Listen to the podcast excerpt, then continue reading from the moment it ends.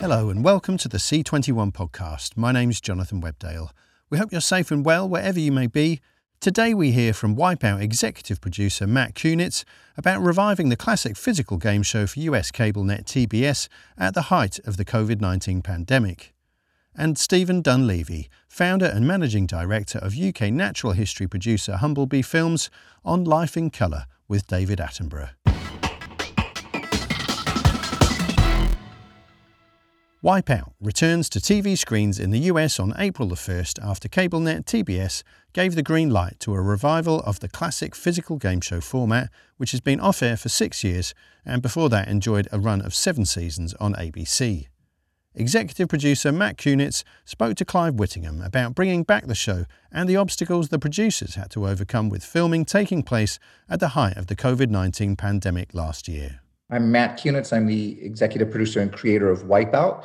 Uh, I also have a, a, background of doing other big shows like Fear Factor, um, and started my career doing The Real World, one of the very first, maybe one of the very first reality shows. We're here today because Wipeout uh, is coming back, reboot. Why don't you give us the story of uh, of this show and uh, and how we've got to this point? So Wipeout uh, was on ABC for seven seasons, basically seven years of Wipeout.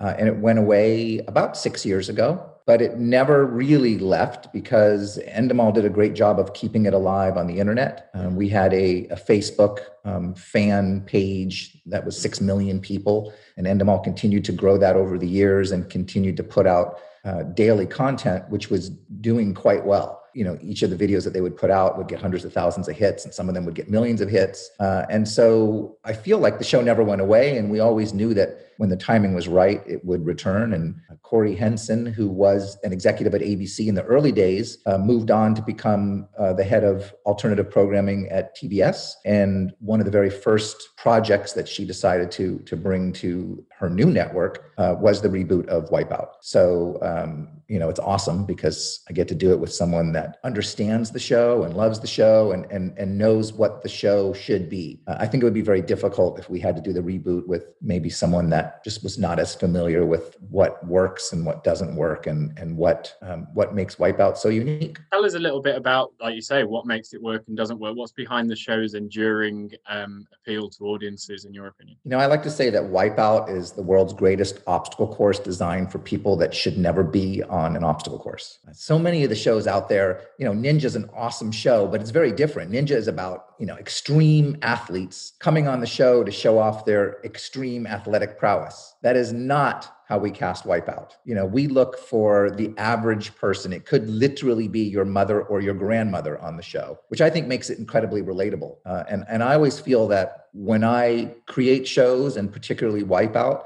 I want the viewer to live vicariously through who they see on the screen. And if you think about like a show like Fear Factor, you know, which is which came, um, you know, prior to Wipeout, when you're watching Fear Factor at home and someone, one of the contestants, is up on a high beam, you know, maybe hanging from a the, the beam is hanging 200 feet from a helicopter, and they're walking across the beam, you get that tingly sensation. You feel it, and when they're doing an underwater stunt where they have to hold their breath, you're sitting at home on the couch holding your breath. And you're living vicariously through those contestants. And so when when Fear Factor came to an end, uh, and and we were trying to come up with what's going to be the next big thing, it was like, how do we do sort of all the fun of Fear Factor uh, without the gross? And and then um, you know we came up with Wipeout. And and when we cast Wipeout, it's really i don't think most people out there are extreme athletes like the people that would be on ninja most people are maybe a little bit more like you and i that we may be weekend warriors and maybe on the weekends we're out i don't know riding our bikes or skiing or whatever we're not conquering an extreme obstacle course. And I think that's what makes Wipeout so unique is that the people we put on it generally wouldn't be doing a show like this. And then hence the title Wipeout. It's all about wipeouts. Like we're designing the course really for failure because we want to see people wipe out. So there's a real fine balance. You don't want everyone failing because if everyone fails, then there's no winner. So you got to find that that happy medium of of uh, you know failure and success. But we definitely skew more towards failure because the show is called Wipeout. If somebody turns up in casting all like ripped and hench and obviously athletic, do you just not cast them for Wipeout? It's like it's not a show for you, my friend. Generally, um, that would be uh, someone that we would not put on the show. And in fact, this season, when we went into it at the very beginning, you know, we're trying to tweak the show, and and you know, it's eight years later. We want to make it a little different. And so one of the thoughts was it should be more athletic. And then, you know, we started sort of casting in that direction. And then it was like every contestant that was coming through was like another physical trainer, another trainer, another trainer. It just started feeling too LA and not relatable. And so we we pivoted and and went back to I think what's really worked for us in the past, which is just get real people, big characters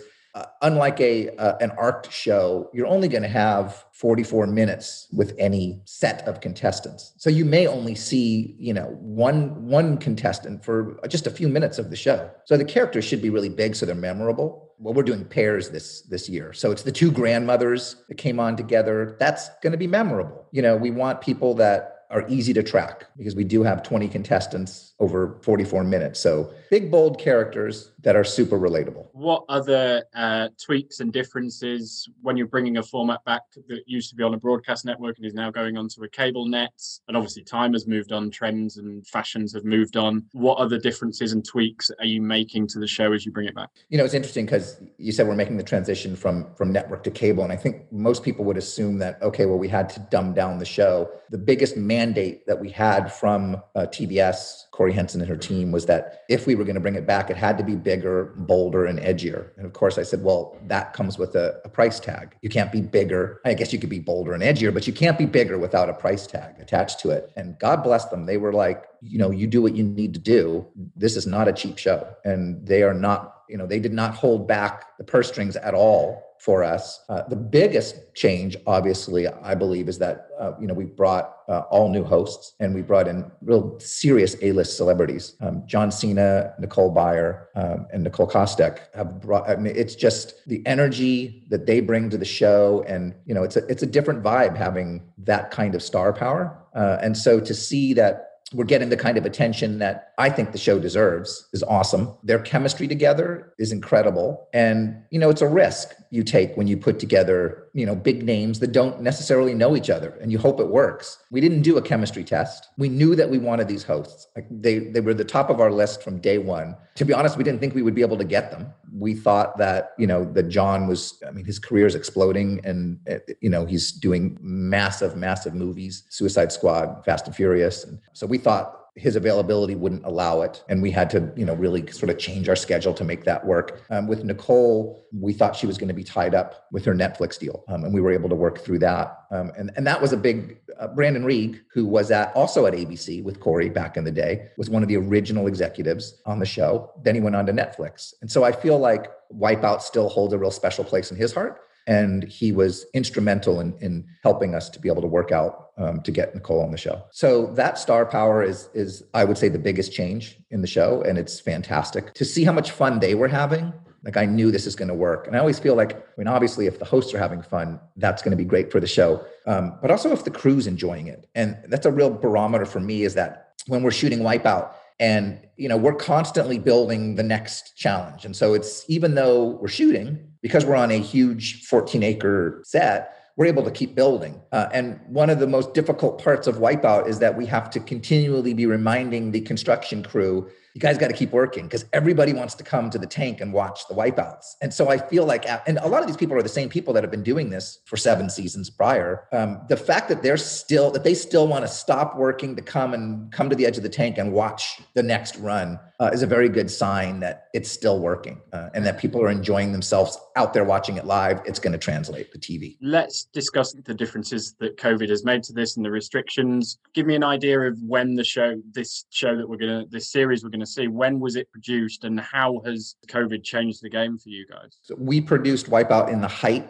of COVID. We were shooting in sort of October and November uh, but six months prior to that is when we started our build. Um, we were the largest show, and I believe the largest production period, film, television, to be shooting at that time. Um, and you know, we were following some incredibly strict guidelines. Again, TBS, um, when it came to COVID safety, there was zero restrictions. Whatever you need to do, whatever you need to spend to make this show safe, um, they gave to us. Not a single pushback from them at all. And, and I'm not just saying that because it sounds like the right thing to say. It would they the support was incredible. And we spent millions, millions of their dollars on COVID safety. The best thing that we had going for us that most productions don't have the luxury um, is that we were outside. And so we had 300 people working pretty much every day but we were outside. Our workspaces were outside. Uh, we created you know giant shops. You know we're building massive. There's a lot of construction going on out there. That 300 people most of those are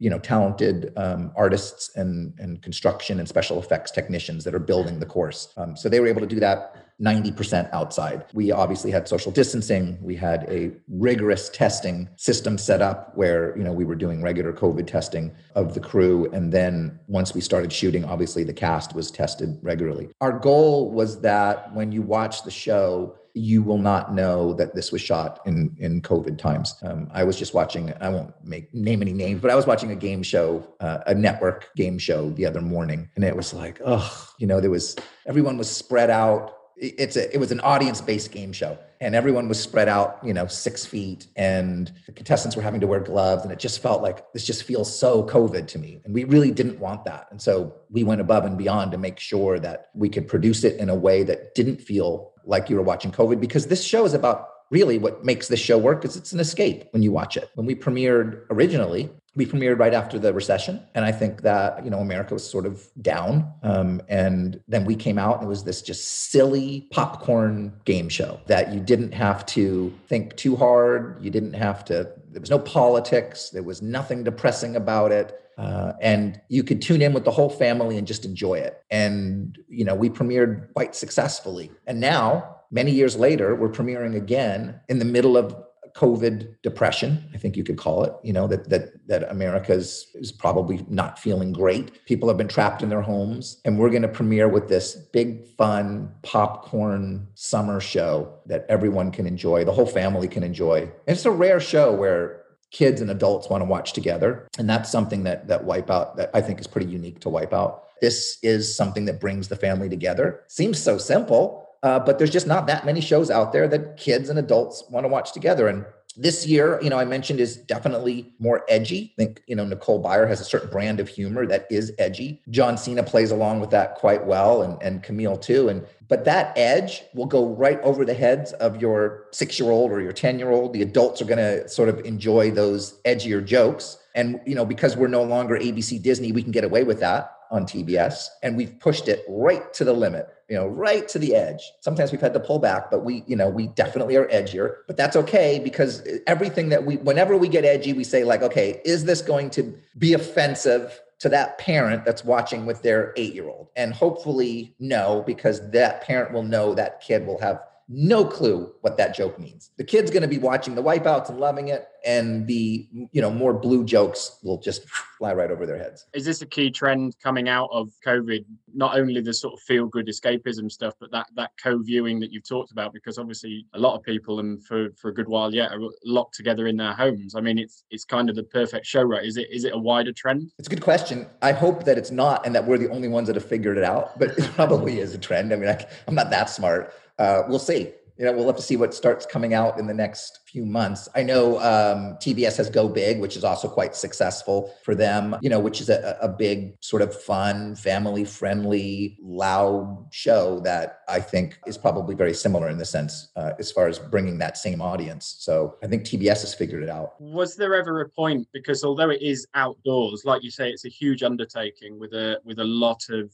cast and crew and, and builders involved. Usually the advantage of formats and factual is it's a smaller crew than drama in this COVID time, but yours is a huge undertaking. It's also got an obstacle course, which presumably has to be sprayed down, cleaned off after every contestant. That in itself sounds nightmarish. Was there ever a point where you thought about delaying production, or it was on the cards that production would have to be put back or halted on this? It was a constant fear from months before we started because the county, you know, we followed the county guidelines, and the county was constantly changing those guidelines as as COVID was spiking, and so. Uh, every day we thought we were going to get shut down. Um, and once a week there would be a rumor. You know, I remember we were probably a week away from shooting the the Wipeout Zone, which is shot at night, and we heard it wasn't just a rumor; it came out publicly that night shoots were going to be canceled. And it was like, oh my god, you know, we got this far, we shot the whole show. All we have are four night shoots left, but those four night shoots are the finale of each of the 20 episodes. So if we can't shoot those and we get delayed, then we lose Cena because Cena's off to do his next project. We would be in really big trouble. Uh, and then the next day, the county corrected itself and said, no, we're not going to cancel night shoots. But that was sort of a typical um, scenario for us. All of the protocols that we put in place worked. Um, we didn't have a single case of COVID. And again, 300 people a day for months and months. Uh, the odds should have been that there should have been much more COVID on set. Um, we didn't have a single case until Thanksgiving. And we knew because everyone said, look, when Thanksgiving happens and everyone goes home and starts to travel, that's when you're going to see a spike in cases. But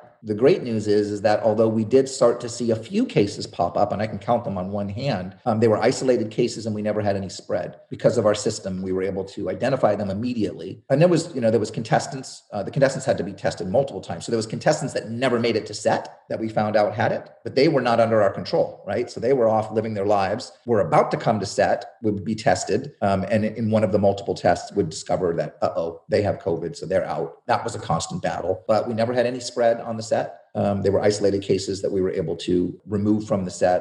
They were able to get healthy, and then some of them were able to come back in, in, you know, in a timely manner. The contestants, that was, you know, we cast hundreds of people. There's 400 people that are on the show, and so for 400, we had like 700 ready to go on standby. And by the time we got to the last episode, it was like, oh my God, are we going to make it? because again we didn't those people were not under our control you know the contestants were out living in the real world not being tested regularly not necessarily following the same social distancing and masking that, that we were requiring on set and nobody was walking around their home with electrostatic guns. It, it looks like someone right out of Ghostbusters, where they, it's the special, very expensive unit that like you can spray anything with. Uh, you can spray electronic equipment. You can you could literally spray people. It would be safe, and it somehow uh, cleans everything. So we had all that in place on set, but out in the real world that didn't exist. So we saw contestants dropping out at a pretty significant rate and just got by. I mean, by the time we got to our final episode, it was like, oh my God, are we actually going to have enough people to pull this off? And we did, uh, but it was close, very close. Obviously, Wipeout's got um, it's got a reputation and it's got a, a backstory that will give a broadcaster confidence in what the show is going to look like and that you guys are going to be able to, to produce it. As you're looking forward and developing new ideas to pitch to broadcasters, are you thinking studios and socially distanced and minimal participants? Or are you still thinking big, crazy reality ideas given the COVID times that we're in? It's interesting. Um, the week, I would say the week after the lockdown, so back in March, um, my company, we had our most successful week ever, and we sold three shows, um, two to Fox and one to HBO Max. And all three shows uh, were not necessarily designed for COVID. You know, it's just because obviously they've been created before. It was just bizarre timing that we were in that same week, they all sold. Having said that, those three shows are all still in development. You know, they're at the networks, but they're they're big shows that, you know, you may not want to rush out and shoot today. I think that we are now, hopefully, there's light at the end of the tunnel. I think we're starting to see that as more and more people get vaccinated, and hopefully, those shows will be happening quite soon. But still, big ideas. Yeah, I'm not, you know, look, my brand is, I really think, uh, you know, with Fear Factor and Wipeout, not only are they big shows, but they're big shows that work internationally. Fear Factor uh, was produced by many, many countries. Uh, Wipeout, uh, we did 45 different versions in Argentina. It just it translates. Watching people fall down is sort of the oldest uh, tenet of comedy, uh, and so that translates in any language. Uh, and so I, you know, I know that that's what sort of I do well so I, am not shying away from that. And I'm continuing to create big shows. And I don't think that the landscape is going to change drastically in the future because of COVID. I think that obviously, well, I know that obviously in the last year, it has changed. I mean, look at the Grammys, the way that was produced and, you know, no live audience. And, and unfortunately, that had a pretty big effect on the ratings, I think. Relatively low numbers, as I think when you're watching something like when you're watching a concert, a big live concert, which the Grammys essentially is, you know, you want to see that live feeling of the audience and seeing 12 people sitting at socially distanced tables is probably not the best way to watch the Grammys. Just picking up on that that game show you mentioned earlier, that nameless game show that you could tell was filmed in COVID times. I guess it affects the repeatability of these shows, doesn't it? If wipe if this if your wipeout version looks like a COVID show, they're not going to be able to repeat that and sell it around the world two years from now because nobody is going to want to be reminded of yeah. this time, right? As much as COVID was surrounding us, it's never mentioned once in our show. In fact, I was watching a cut the other day where, and there's this uh, amazing rocket launch into the wipeout zone. Uh, and so, you know, we show the contestant getting into the rocket and it's it's silver, so it's very reflective. And you see a crew member sort of locking them into the rocket, which is a, you know, sort of a dramatic moment as we're building up the tension because they're going to get flung 40 feet in the air and slam down into the water. But I could see that the crew member was wearing a mask. And I was like, oh, no, no, no, we got to cut that out because we've done such a good job of like not having, you know, we don't have our host on like a, you know, you see those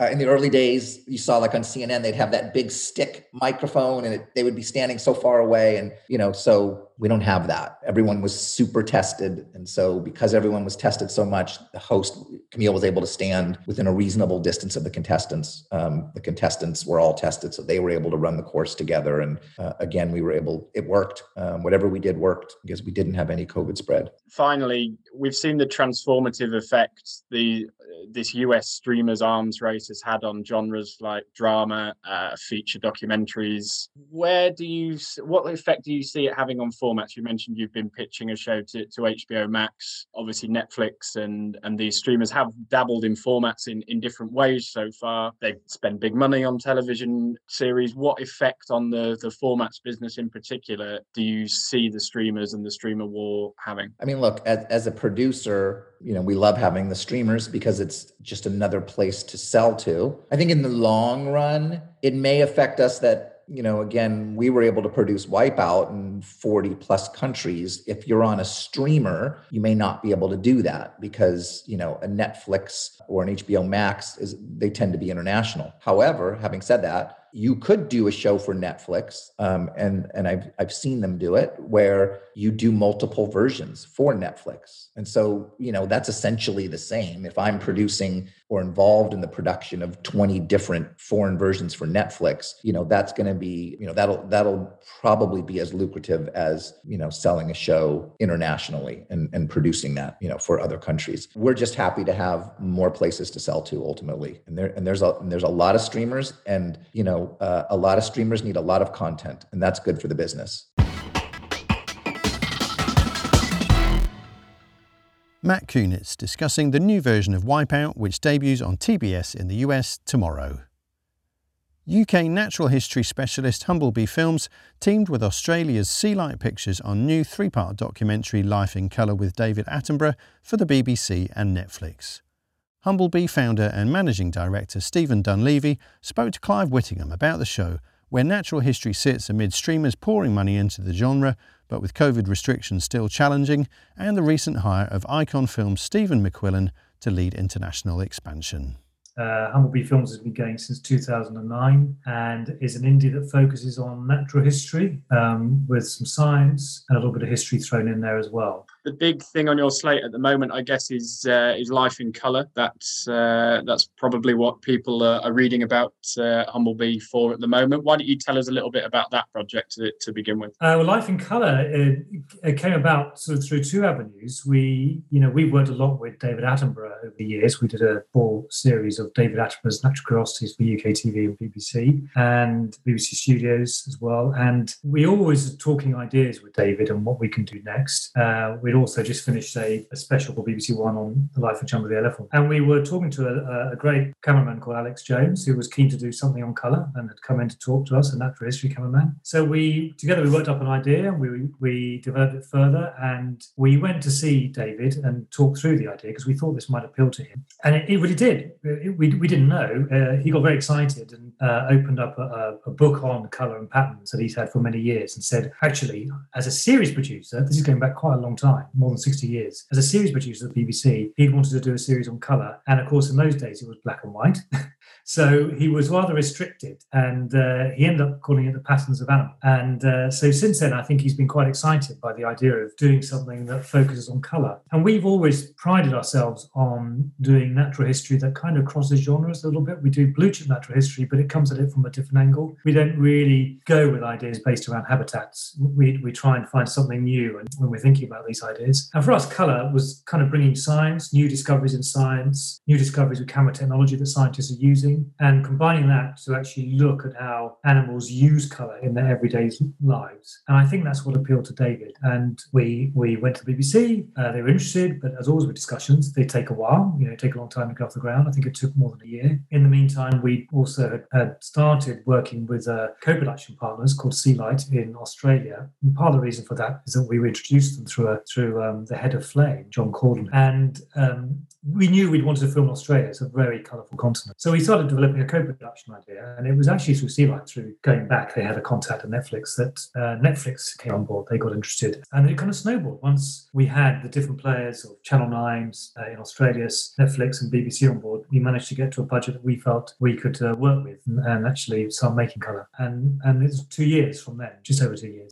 making it. Not a problem. Um, having, I mean, it's the the old co-production um, problem of having so many masters to satisfy and cutting different edits and things not not a problem on on this one? No actually i think everybody was pretty much in sync. I mean the advantage of the david attenborough series is that you know he, he carries weight in terms of judgment on what he thinks is right. And he has a, a very strong say and quite rightly so. And he he is always spot on i think um, in his judgment. But also they want that value of david. So so they want the same product in a sense. Uh, and that helps tremendously. And you know we did have to navigate a few differences of opinions on various script points or edits, but you know, everybody compromised in, in, a positive way. So so we, you know, the the edits were long, but we we got there, and the same. There are slight variations in the programs that are going out, but that's because Netflix don't have ten minutes on the end. They're doing an extended behind the science, uh, whereas the BBC use a ten minutes. So they're very much the same content, but just slightly being refashioned for the different platforms. Obviously, Bristol is is the capital of natural history production um, in the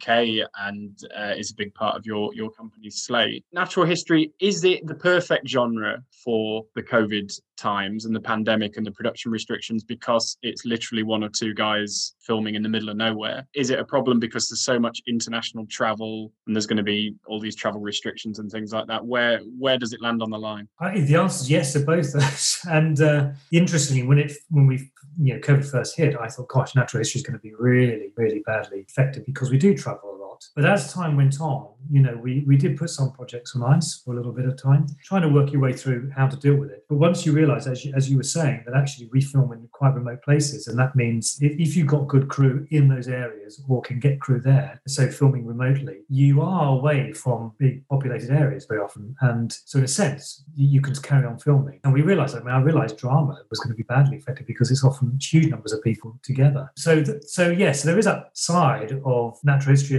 allows you to carry on to some extent. But the limitations are that, you know, the dynamics of COVID and how it's spreading in different countries and what's happening in different countries internationally is changing all the time. And so as you begin to focus on a country, say in Africa, that you think might might be opening up or might be accessible, it can suddenly just evaporate because, you know, there's been an outbreak. So it's a bit of both really. And we try to we have used a lot of local crews, but funnily enough, we were already engaging a lot of local crews for Life in Colour before COVID hit. You know, a lot of you know, our filming in India was local cameramen filming or, or tapping into what they were doing. So we were already on on that kind of path, I suppose, because it's for us that's a very important step forward, and everybody is now considering you know climate change and how you know do we have to travel as much? We are where where we can, and we think deem it necessary, trying to send directors out, but we are still all looking for local camera operators or local sound recorders where we can too. So so it's a mixed bag really. Like you say, I guess there was a push towards that anyway before this because it, it's slightly hypocritical to make natural history films while flying around in, in big jets to, to make them. It's the, it's the great sort of juxtaposition position of uh, natural history filmmaking. Do you think this is accelerating that push towards using local crews and less flying? Is that going to be the big takeaway on the on the back of it? I think so. I think we we are really digging deeper, I suppose, into who is positioned where and um, what their skills are, and can we help them? Can we get kit that they might not have? Um, it depends on the countries you're going to. I mean, some countries maybe are, are very limited in the kind of specialist training that natural history camera operators tend to have. Um, so there will be occasions where you want your specialist camera operator who's filming birds in flight. Filming hummingbird in flight is absolutely nigh impossible if you're a general camera operator.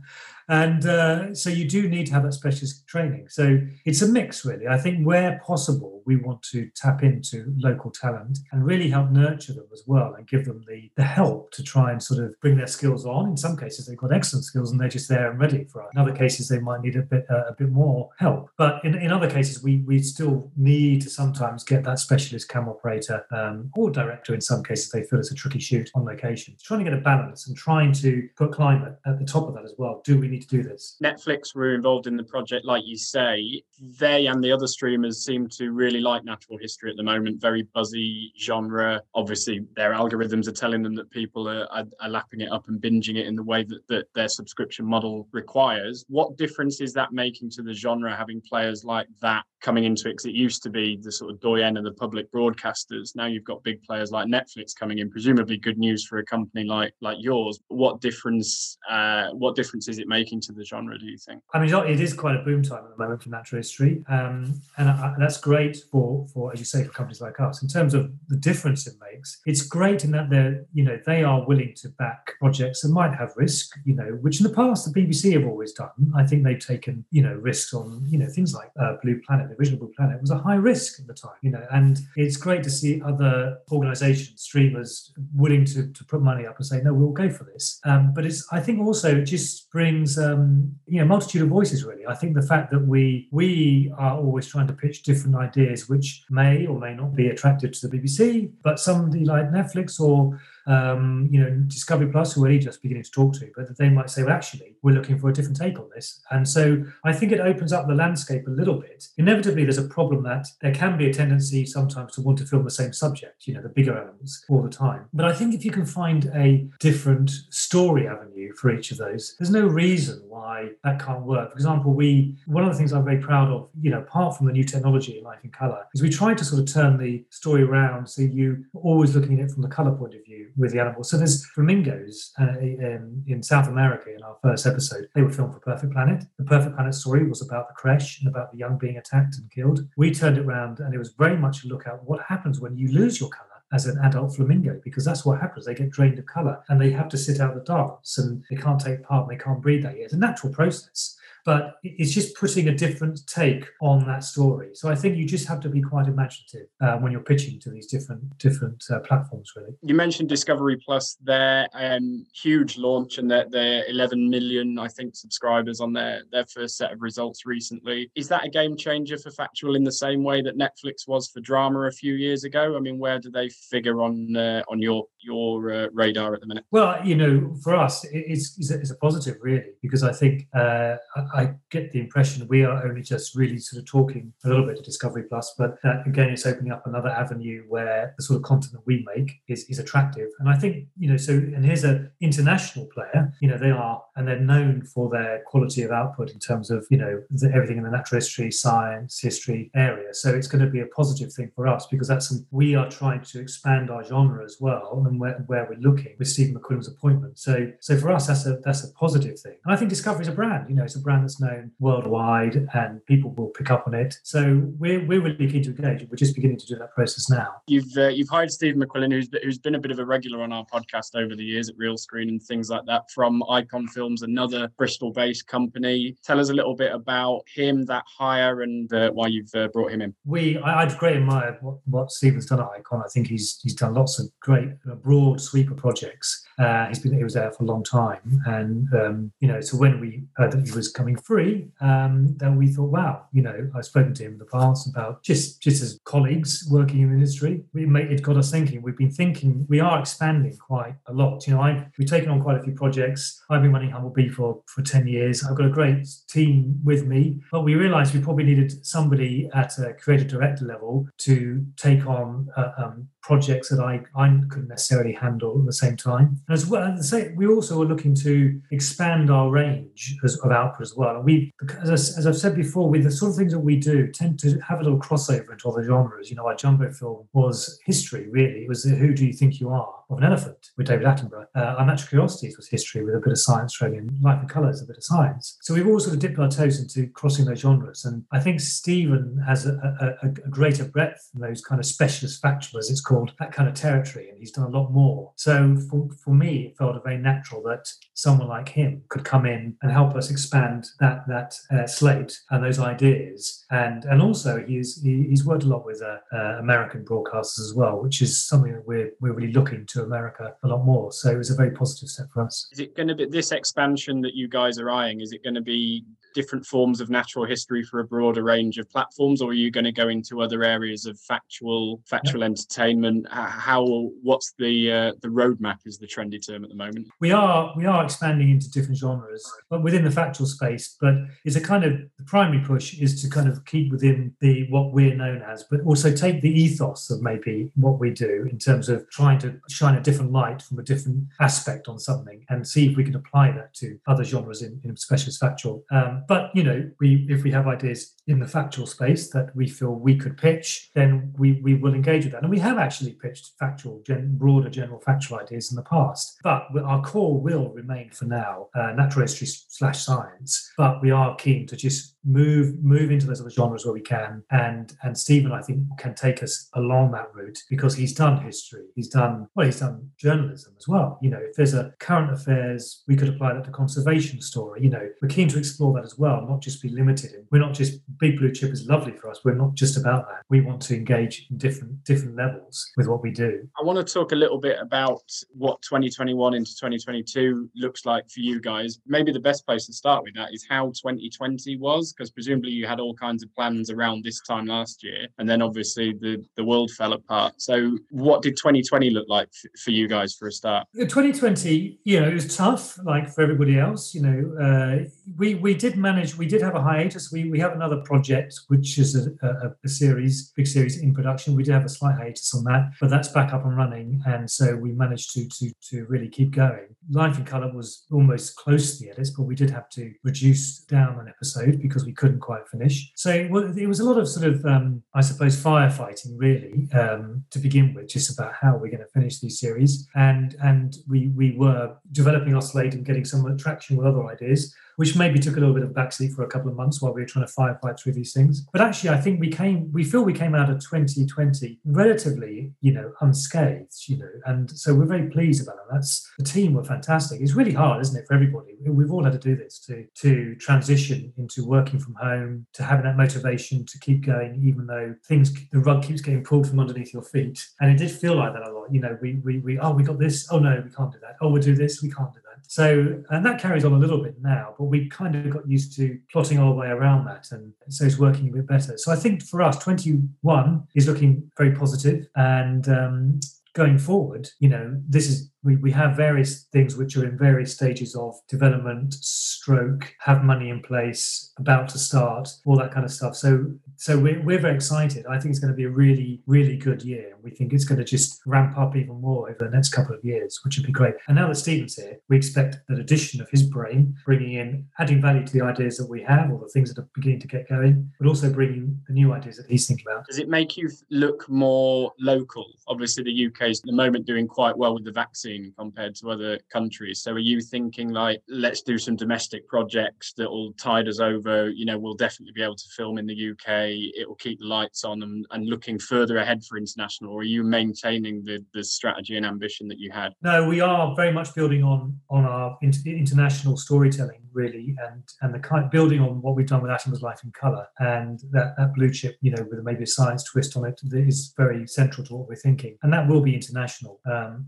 it will be global, but you know, we do occasionally have the odd um, story, either somebody dreams up or pops onto our desk some thought, which is UK based, and we we do pitch those, and um, we got some talent in the UK. We're really keen to work up, who we think are kind of they are for me what I would call the heartland of the UK. They really and I really want to to work with them. So so we are uh, looking at UK ideas, but I think our main output will probably remain primarily um, internationally. Broadcasters are trying to square this circle of um, of everybody is watching more television and more content at the moment because there's not a lot else to do, but also at the same time there's obviously an economic problem coming down the tracks, which is going to affect ad revenues and therefore program budgets and things like that. Has that started to filter down to you guys yet? And how do you solve that? Is it just more co-production rather than single commissions? How how do you see that playing out? I think it really depends on the broadcaster or the network, and I think you know we all we, everybody knows they've all taken a hit. We know the BBC might have taken a little hit on on some of their projects, but you know we know that natural history for example, sells pretty well internationally. So, and there's a demand. So, uh, uh, and and but it costs to do it well. It does cost. Um, so, I, don't see that easing off at all. You know, it may be that some uh, streamers or broadcasters might might have fewer of those, possibly, but I still think the cost is going to be the same. Yes, you do have to be nimble. We we we have traditionally done a lot of co-production. Um, we we also do straight commissions as well. But some of these things are costly. We do continue to sort of try and get co co-production money in place. But I, I think the appetite is so strong there still, and and the audience is wanting it. I think the the networks and streamers are still going to want to invest heavily in it. Is my feeling. Finally, I mean, this is so difficult because we don't really know what what's going to happen from one week to the next at the moment. So planning and uh, things like that as a business owner must be a nightmare. But as we look ahead, sort of through this year into next, what's the biggest opportunity, the biggest challenge facing you you guys at the moment? I mean, try and give us a flavour of your strategy as best you can. Well, I, the big the challenge challenges are still inevitably COVID. I mean, I think even though we are, we feel we're managing to work well within the constraints. You know, it, it came out of nowhere, didn't it? And and we got variants popping up all over the place. I think that's still a major cause of concern about how you work around those, and it's a challenge for it. And, we, and I think we will, but of course, it will throw certain things up in the air sometimes. So I think that's probably the biggest concern for me is just just making sure we can still continue to weave our way around the kind of curveballs that we get around that. Um, I think the long-term strategy, strategy really for us is to in the next few years we are very keen to grow the company. And we we are keen to expand into those other genres gradually. And we're keen really to I think you know we do engage we're doing stuff for Netflix we're doing um, we've done stuff for Smithsonian in the past. Um, we are keen to be engaging more with some other American networks as well that we might not have worked with traditionally. And that's an important strategy for us. We we, are, we feel what we deliver is desirable internationally and so we're, we're keen to engage people who might have an international footprint and, and want to reach audiences globally. I think that's what we can deliver. And that's kind of our main strategies. Stephen Dunleavy from Humblebee Films, speaking with Clive Whittingham. That's all for this episode, but there'll be more from the podcast tomorrow. In the meantime, stay safe and up to date with all the latest international TV industry news and views by following C21 online, on mobile, and social media. My name's Jonathan Webdale. Thanks for listening.